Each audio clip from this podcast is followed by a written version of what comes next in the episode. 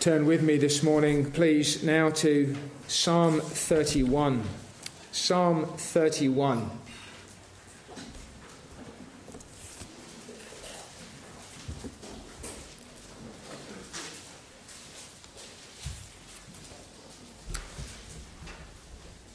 Before we consider this, let's again briefly ask God to help us. Again, we come to you, O God of light, and pray that you would shine upon us, O God of life, and ask that you would stir us and grant to us your favour. O God of mercy, pray that your goodness may be poured out upon us now. Lord, in our particular needs and circumstances, in our sorrows and struggles as saints, we ask that you would show us more the greatness of your goodness. In Jesus' name, amen. amen.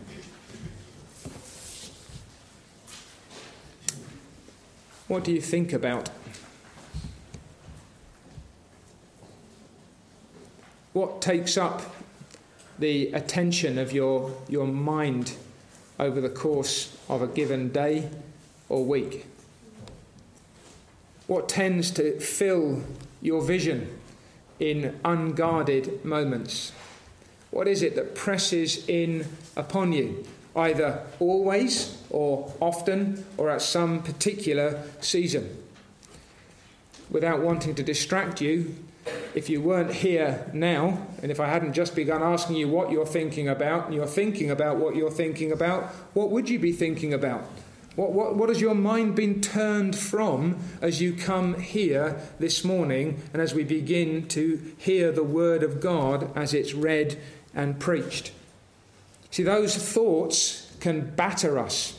You may know what it's like to have recurrent fears or recurrent pressures. That time and time again there are troubles and distresses that rise up in your mind. It's easy for us to succumb to particular pressures, to be dominated by our trials, to have sorrows almost overwhelm us, to have sicknesses and pains so fill our bodies that it's as if we cannot turn our minds anywhere else, to be carrying burdens so painful, facing persecutions or slanders so fearful that it's, it's as if nothing else exists. For some of us, they're our own troubles. Some of us make a rod for our own backs by adding to those the troubles of others that aren't even the ones that we should be worried about. You may know, or you may even be, the person who accumulates the griefs of others, uh, gathering in the, the troubles that others are undergoing, so that not only your own, but, but the sorrows of others swallow you up. We can become obsessed almost with particular things to the point of being overwhelmed.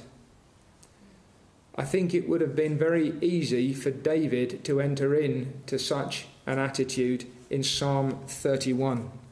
Listen to his experience as he begins.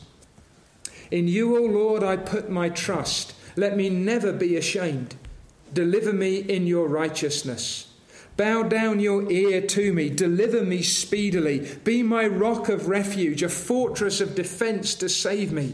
For you are my rock and my fortress. Therefore, for your name's sake, lead me and guide me. Pull me out of the net which they have secretly laid for me. For you are my strength. Into your hand I commit my spirit. You have redeemed me, O Lord God of truth. I have hated those who regard useless idols, but I trust in the Lord. I will be glad and rejoice in your mercy, for you have considered my trouble. You have known my soul in adversities and have not shut me up into the hand of the enemy. You've set my feet in a wide place. Have mercy on me, O Lord, for I am in trouble. My eye wastes away with grief, yes, my soul and my body, for my life is spent with grief and my years with sighing. My strength fails because of my iniquity, and my bones waste away.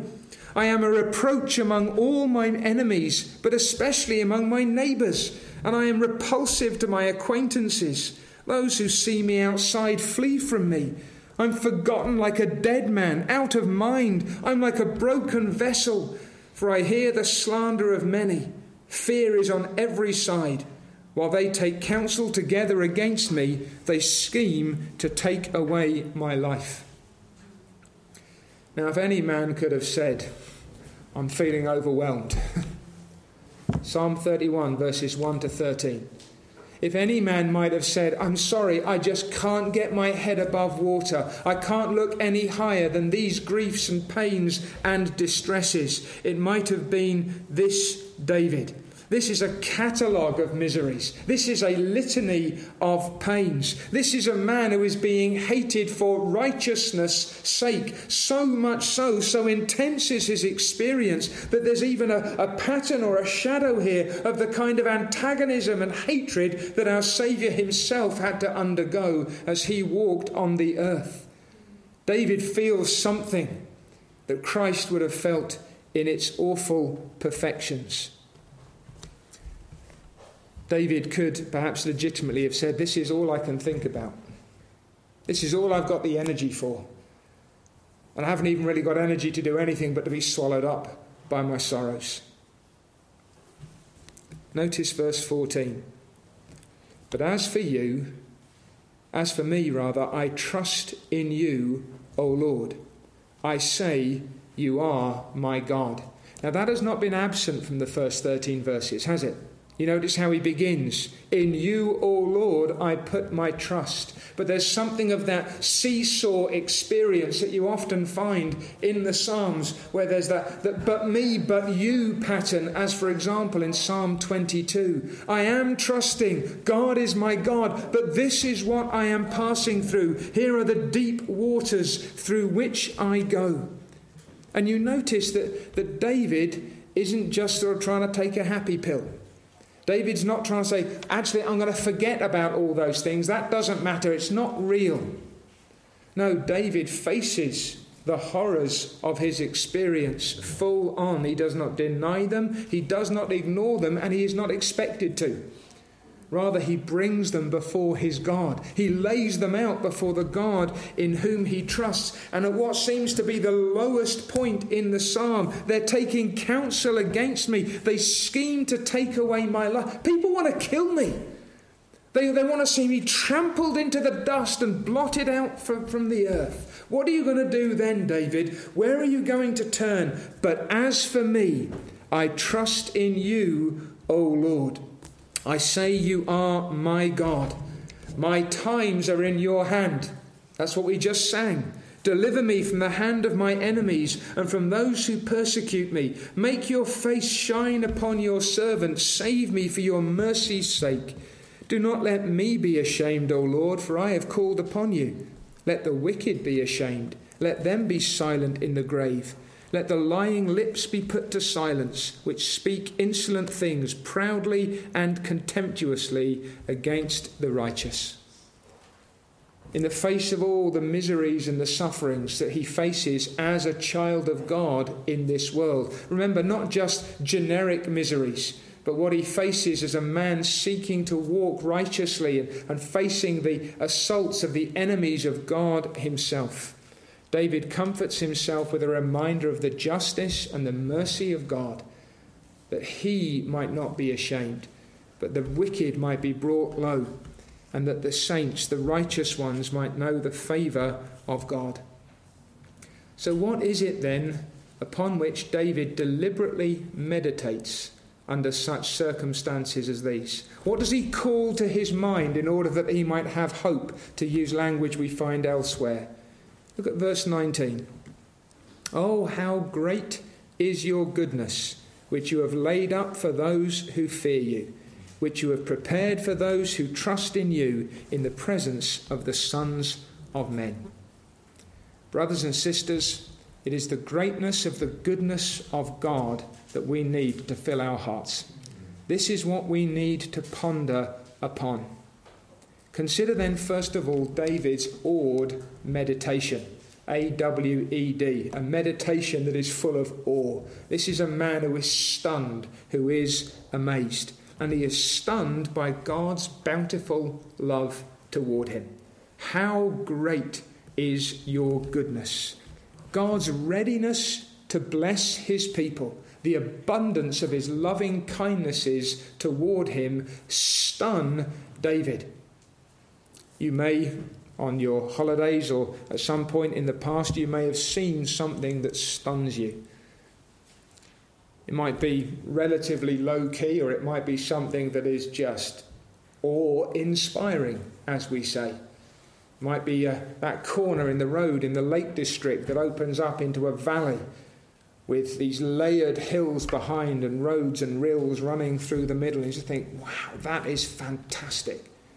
Might be a storm that you've seen rolling across the sea. Or maybe you've seen some mighty monument that men have made and you've, you've just been stunned by its grandeur. Maybe you've even stood on the edge of the Grand Canyon or, or some other marvel of God's creation and you've been overwhelmed by its magnitude. David looks with eyes of faith to the magnitude of the goodness of his God, and it stuns him. The depth of God's great goodness. It is divine. My friends, when God shows goodness, he does so on a godlike scale. He is a God whose immensity, whose infinity, whose eternity marks his own goodness. There are no depths to it that you can fully plumb. This is an ocean of loving kindness. This beggars our understanding. This is that sense I cannot see to the depths of it. I cannot reach the heights of it. I cannot understand the breadth of these things. It is beyond my grasp. Oh, the greatness of God's goodness. Remember the design of this. This is what particularly hits home that this is God delivering his people. This is what David is so thrilled by and so amazed over. That God's goodness is seen in the accomplishment of his salvation. That he will deliver his people. And that ultimately he is doing so in Christ Jesus. You understand, I hope, that when God shows goodness, His goodness is shown in such a way as to bring those who taste His love to the very peak and pinnacle of blessing.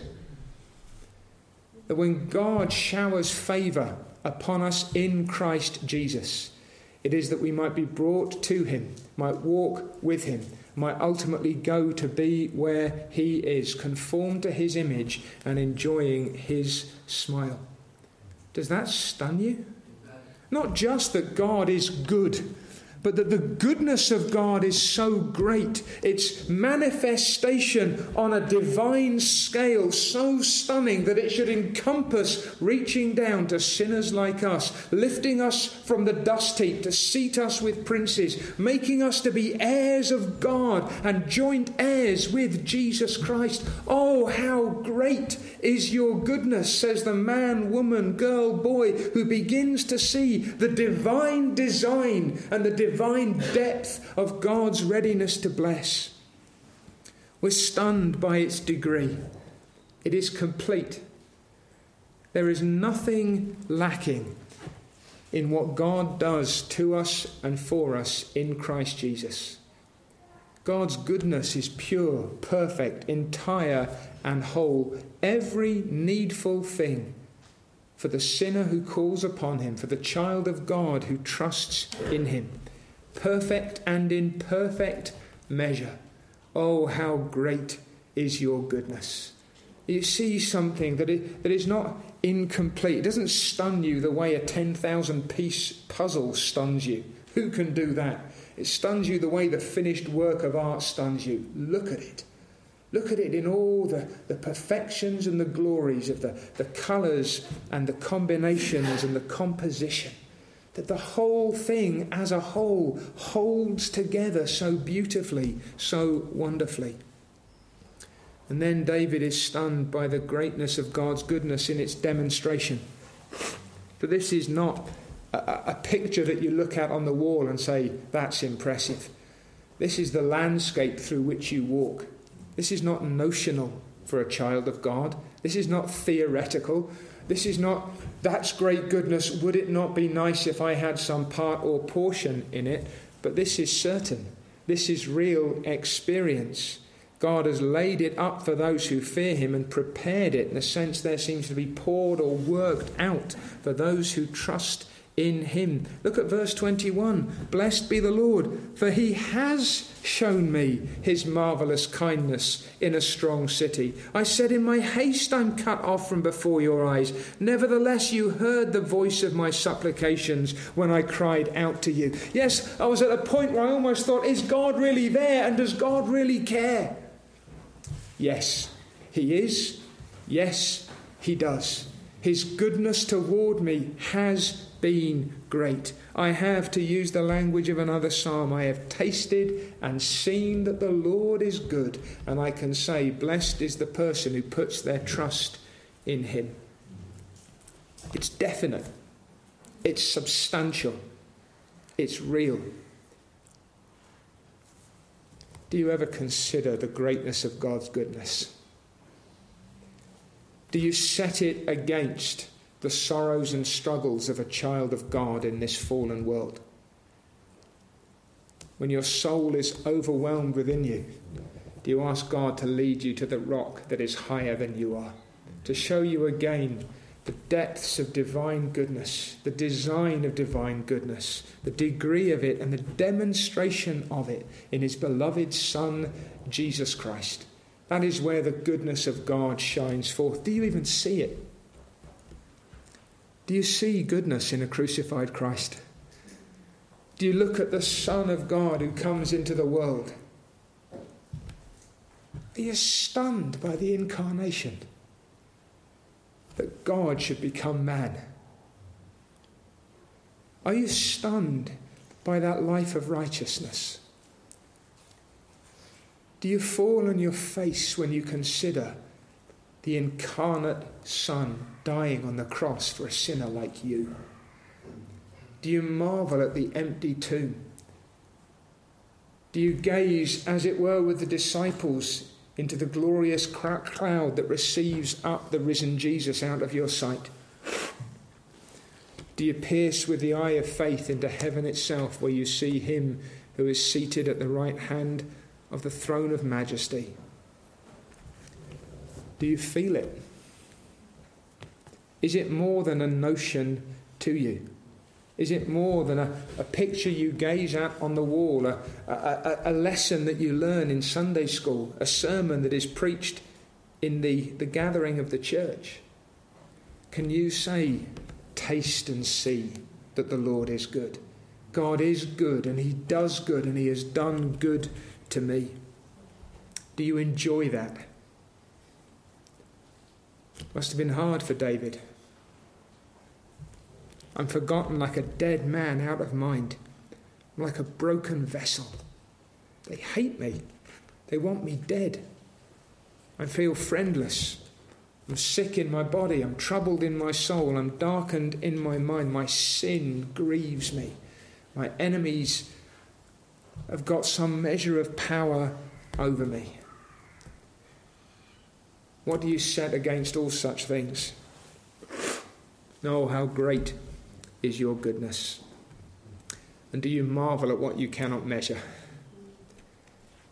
Do you stop, perhaps especially at the darkest and deepest moments, and remind yourself of the goodness and the mercy of the Almighty God of heaven and earth, the one who delivers his people from their sins?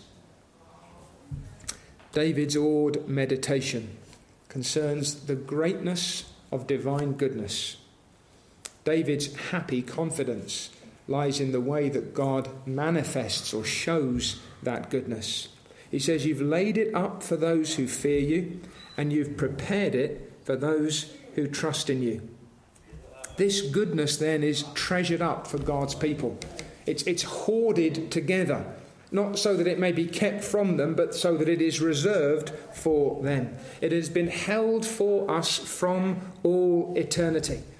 God determined from before the foundation of the world that he should bless his beloved people. It has always been God's plan and purpose to have a people who are safe, secure, and happy in him to the praise of the glory of his grace. In 1 Peter chapter 1 and verse 4,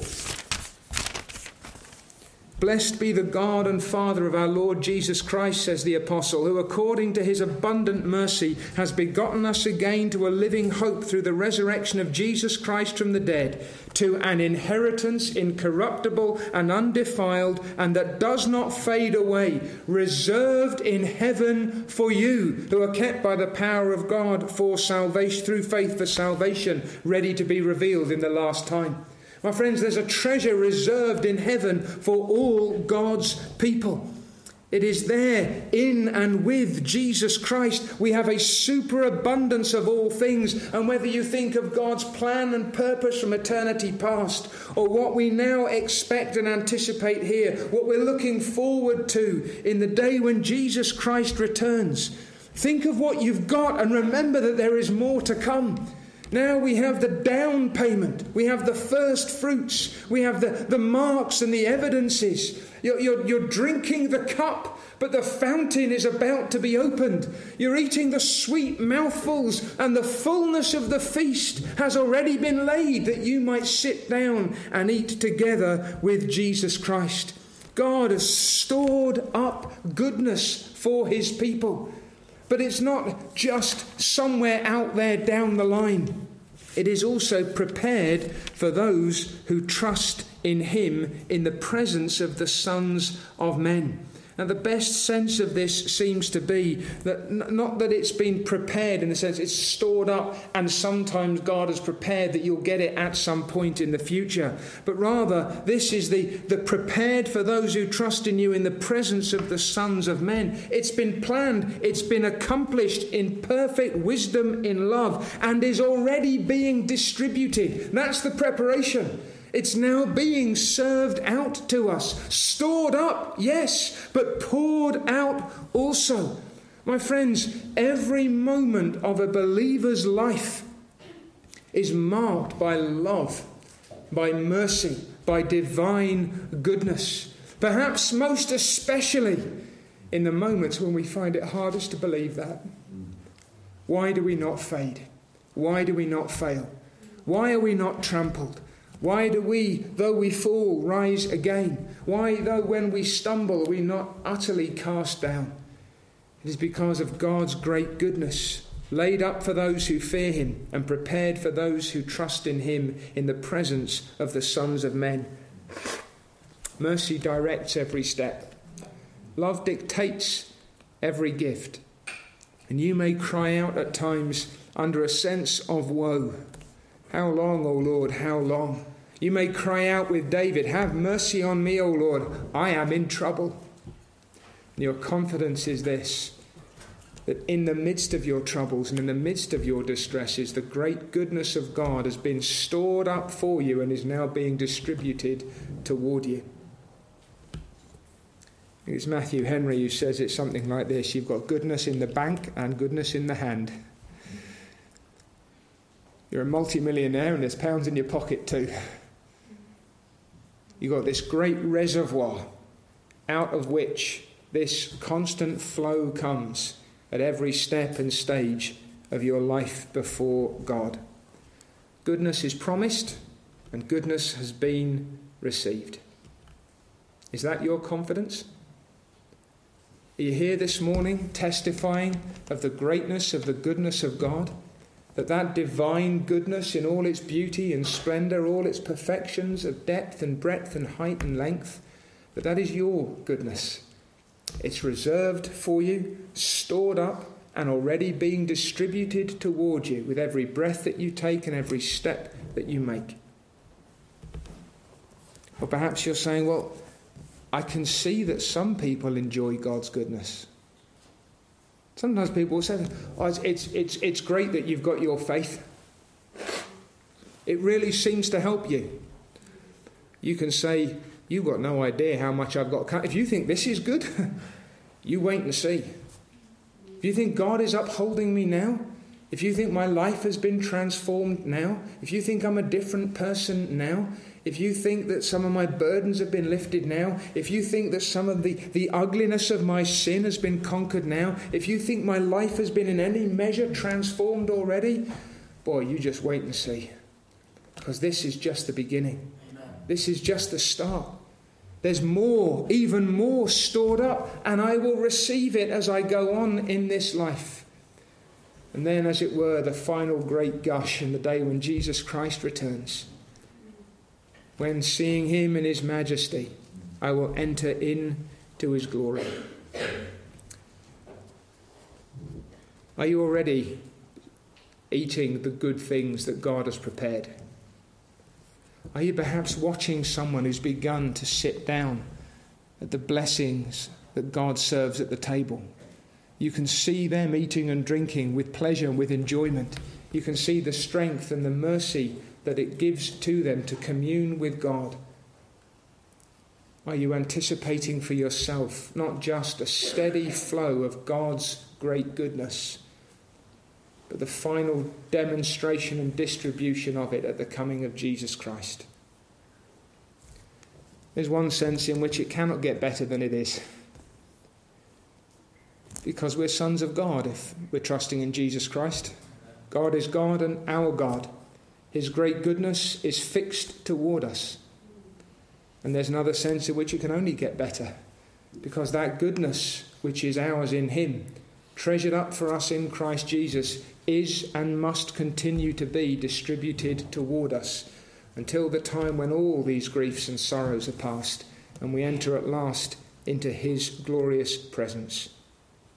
Are you enjoying the sweet mouthfuls? And are you anticipating the splendid feast? Do you sip now the cups of cold water that your Heavenly Father distributes to you on the dusty and hot pilgrim road? Are you looking forward to sitting down by the rivers that flow eternally and most fully in the glory which is to come. That's what David expects. That's what David lives in the light of. That's what David's hope is. His awed meditation leads to this happy confidence. How great is your goodness, which you've laid up for those who fear you and prepared for those who trust in you in the presence of the sons of men. The sense of that does seem to be you can see it already. It's evident for anybody who's got eyes to see. Who are David's blessed companions, though, in this favour? Who gets to share these things? Because you see, it's not just David. He doesn't even say so much, How great is your goodness to me, but he puts himself in a certain company.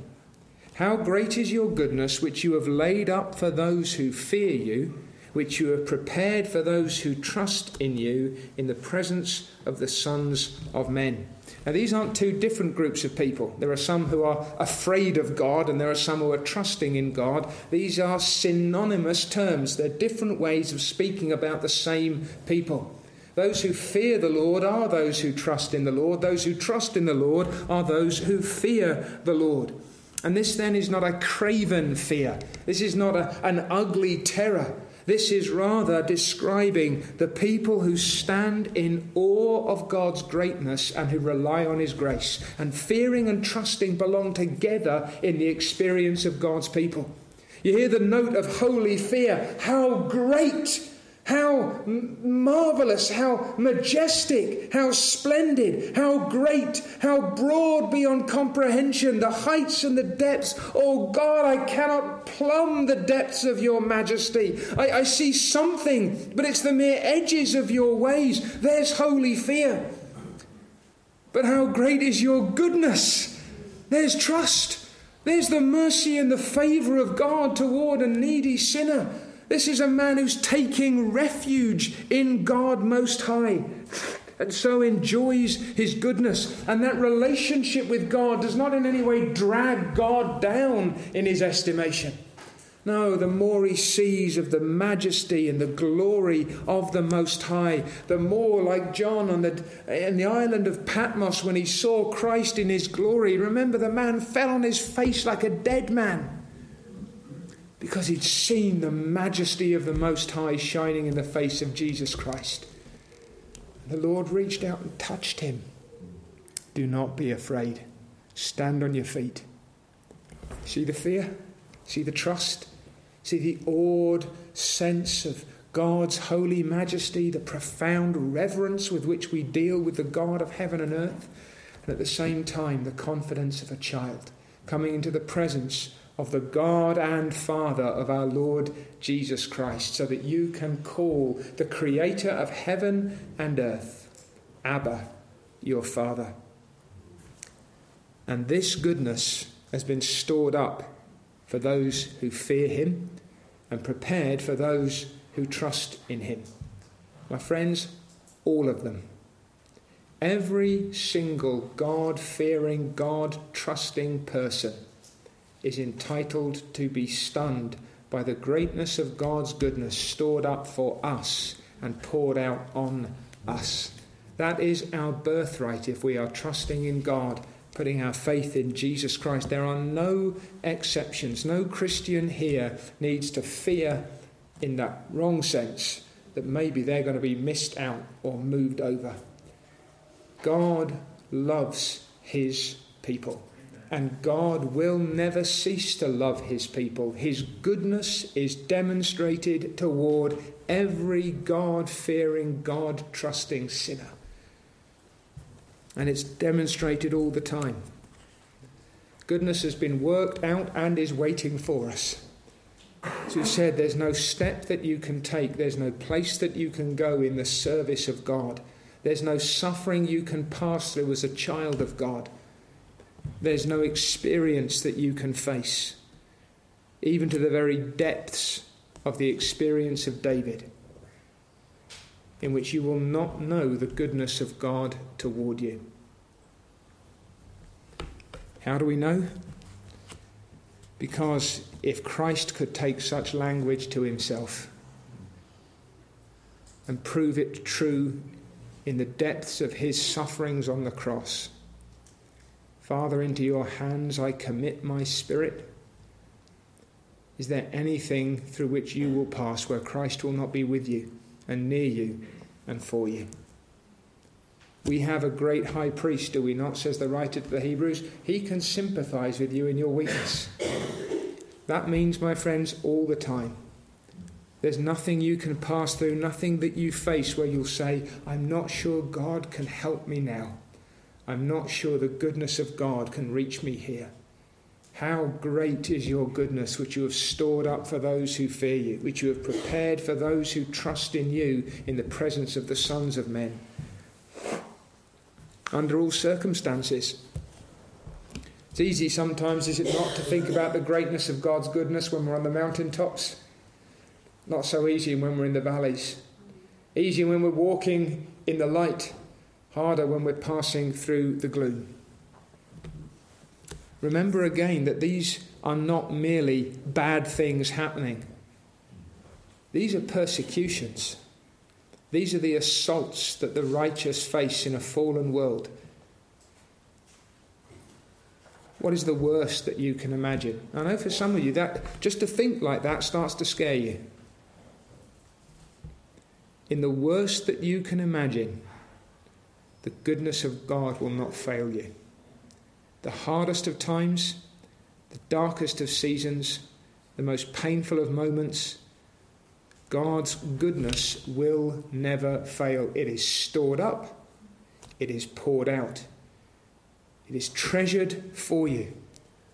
There is better to come, and it will be distributed for you moment by moment, that you may at every stage say, Taste and see that the Lord is good.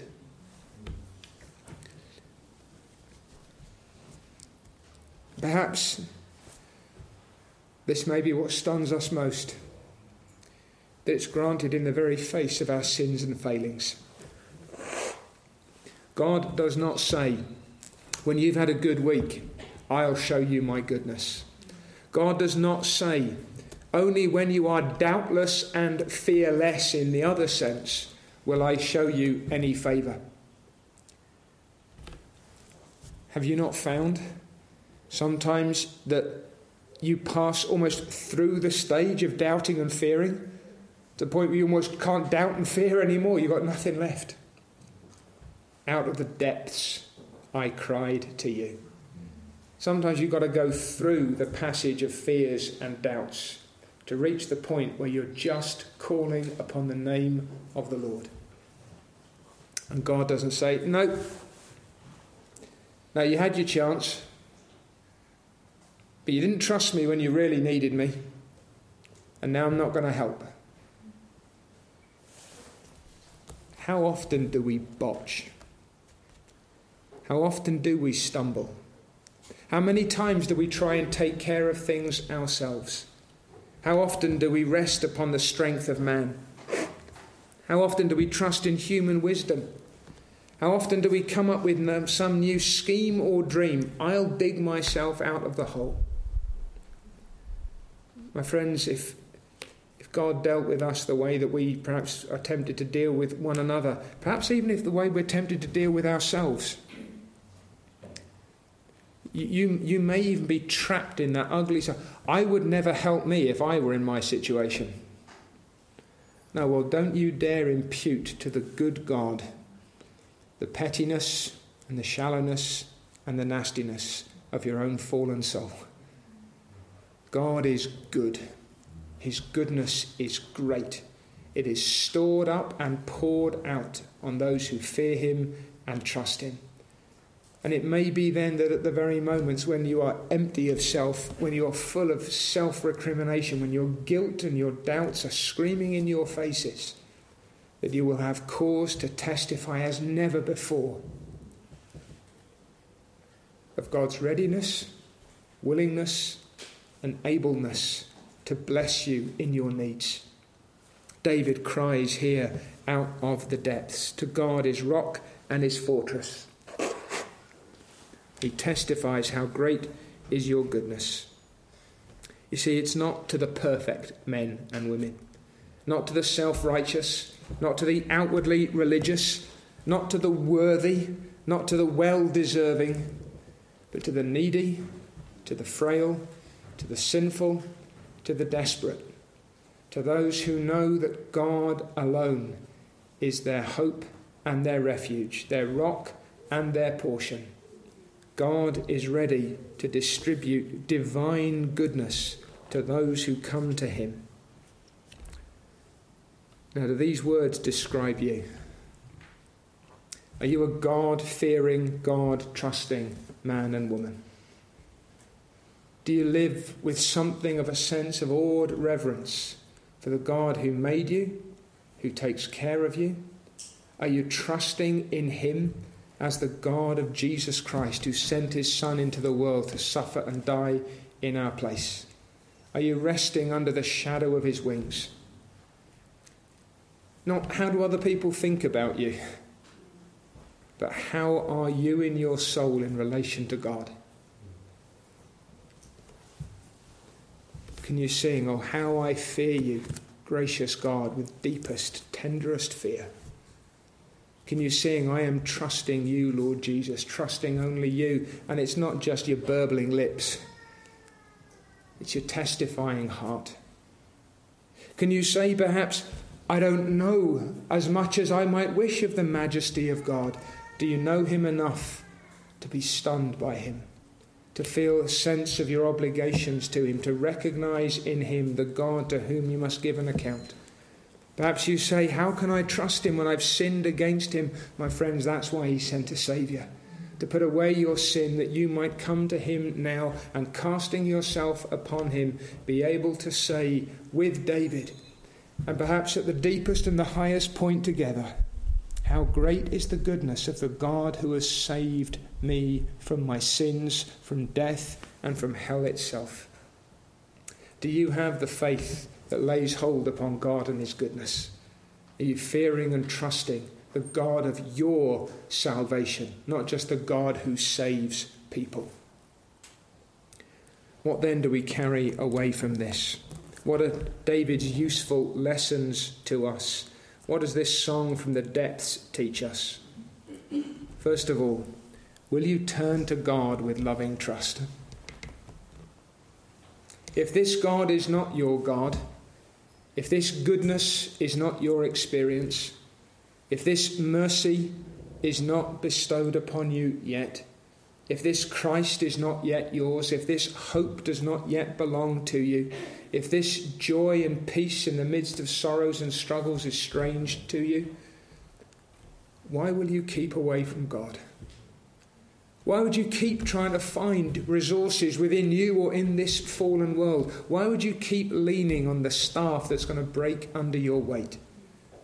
Why will you keep trusting false religion, empty moralism, your own strength and ability? Why will you keep boasting in your own feeble so called strength? When the almightiness of the merciful God is held out for you now to come and call upon Him. I would not wish miseries or sorrows on any man, woman, or child in this place, but I would wish whatever it takes to bring you to God in fear and trust, to cast yourself upon Him, because there is the height of blessing, there is the pinnacle of mercy. If you have not yet turned, I plead with you, turn to a God of matchless goodness now. Throw yourself into the ocean of His love. Cast yourself upon the rock in the midst of the storms. Come to the Jesus who suffered and died on the cross in demonstration of divine goodness, that you may have him as your all in all. A second lesson to learn will you come to God with reverent awe? Will you marvel at the God of your salvation? I think sometimes Often we're in danger of bringing God down to our level. We diminish Him, we, we, we minimize Him. How great is His goodness? See, if you have small views of God, you'll have small views of the goodness of God, won't you? And then what will be your confidence in times of distress? You'll, you'll doubt whether a God like that can help you now. And to be honest, a God like that probably can't. But this God can. The God of heaven and earth can. The God who made all things and sustains them by the word of his power, he is able to help and bless.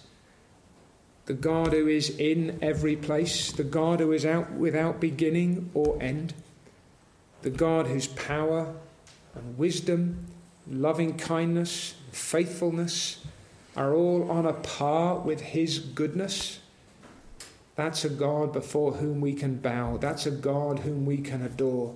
That's a God before whom we can tremble with holy fear and whom we can trust with holy confidence.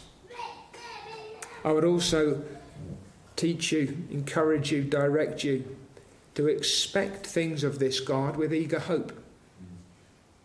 Do not despair. God is God and God is good. His goodness is great. And if you've already begun to taste and see that the Lord is good, there's more yet to be poured out, and there's abundantly more that is still stored up. Do you expect your God to be good? Or do you fear that He's got a downer on you? Is your God a God who withholds? a God who, who parcels out crumbs? Or is yours the God who sends bread from heaven? Is yours the God who loves in a lavish demonstration of kindness? As you pray, as we pray over the course of these next few days and weeks and months, for God to revive us again, that his people may rejoice in him, what kind of measure of goodness do you expect? Do you anticipate that the God of all goodness, the God of all grace, will pour out from heaven a flood of favour upon his hungry, thirsty, crying people? When we look at the way in which the church is held in disdain, and we consider the resistance of men and women and children to the truth as it is in Jesus, what do you expect to happen when you ask God to show his goodness? Can God turn these things around? Can God give to his people the kind of spiritual vibrancy that even while it attracts the increased hatred of the world, will nevertheless maintain a pure testimony in the world? You know, if God blesses us like that, it's going to be more like Psalm 31 than it is now. Because we will see the depths that come with the hatred of men, and we will see the heights that come with the love of God. My friends, it's worth going through this to be able to say, How great is your goodness? Do you expect the good God to be good to his people? Do you pray with that eager hope? Do you think of this God with humble gratitude? Blessed be the Lord, for he has shown me his marvellous kindness in a strong city. For I said, In my haste I am cut off from before your eyes. Nevertheless, you heard the voice of my supplications when I cried out to you. Do you record the goodnesses of God? Do you testify of the goodnesses of God? Do you speak to one another of the goodnesses of God? Do you sing because that's the bit in the service we've got to, or do you sing because God has been good to you? Do you marvel at the loving kindness and tender mercy of the God of your salvation? Do you stop sometimes, stand back, and ponder not just his goodness in itself, but his goodness toward this church, his goodness toward the congregation to which you belong, his goodness toward you as his beloved child? Do you, do you, could you begin to keep a catalogue of his goodnesses? It's 13 verses of misery. How many pages of tender favour could David record? How great is your goodness! That swallows up all the sorrow. That counterbalances all the affliction. My friends, this is what God has done for us, and we should be glad. And so, will we depend on God with joyful confidence? This cannot be and need not be a mere theory or a notion to the children of God. I may face Psalm 31 1 to 13. But I can face it in the expectation of Psalm 31, verse 19. I do not know what lies ahead for me or for you, except that if you're a child of God, it's full of goodness. It may have much of misery. Not the misery of a sinner under the wrath of God, but the real sadness of a child of God in a fallen world the tears that fall from your eyes because men do not keep God's law, the grief of those whom you love who keep pressing back against the truth as it is in Jesus, the door after door that is slammed in your face, the slanders and the assaults, the disdain of the world.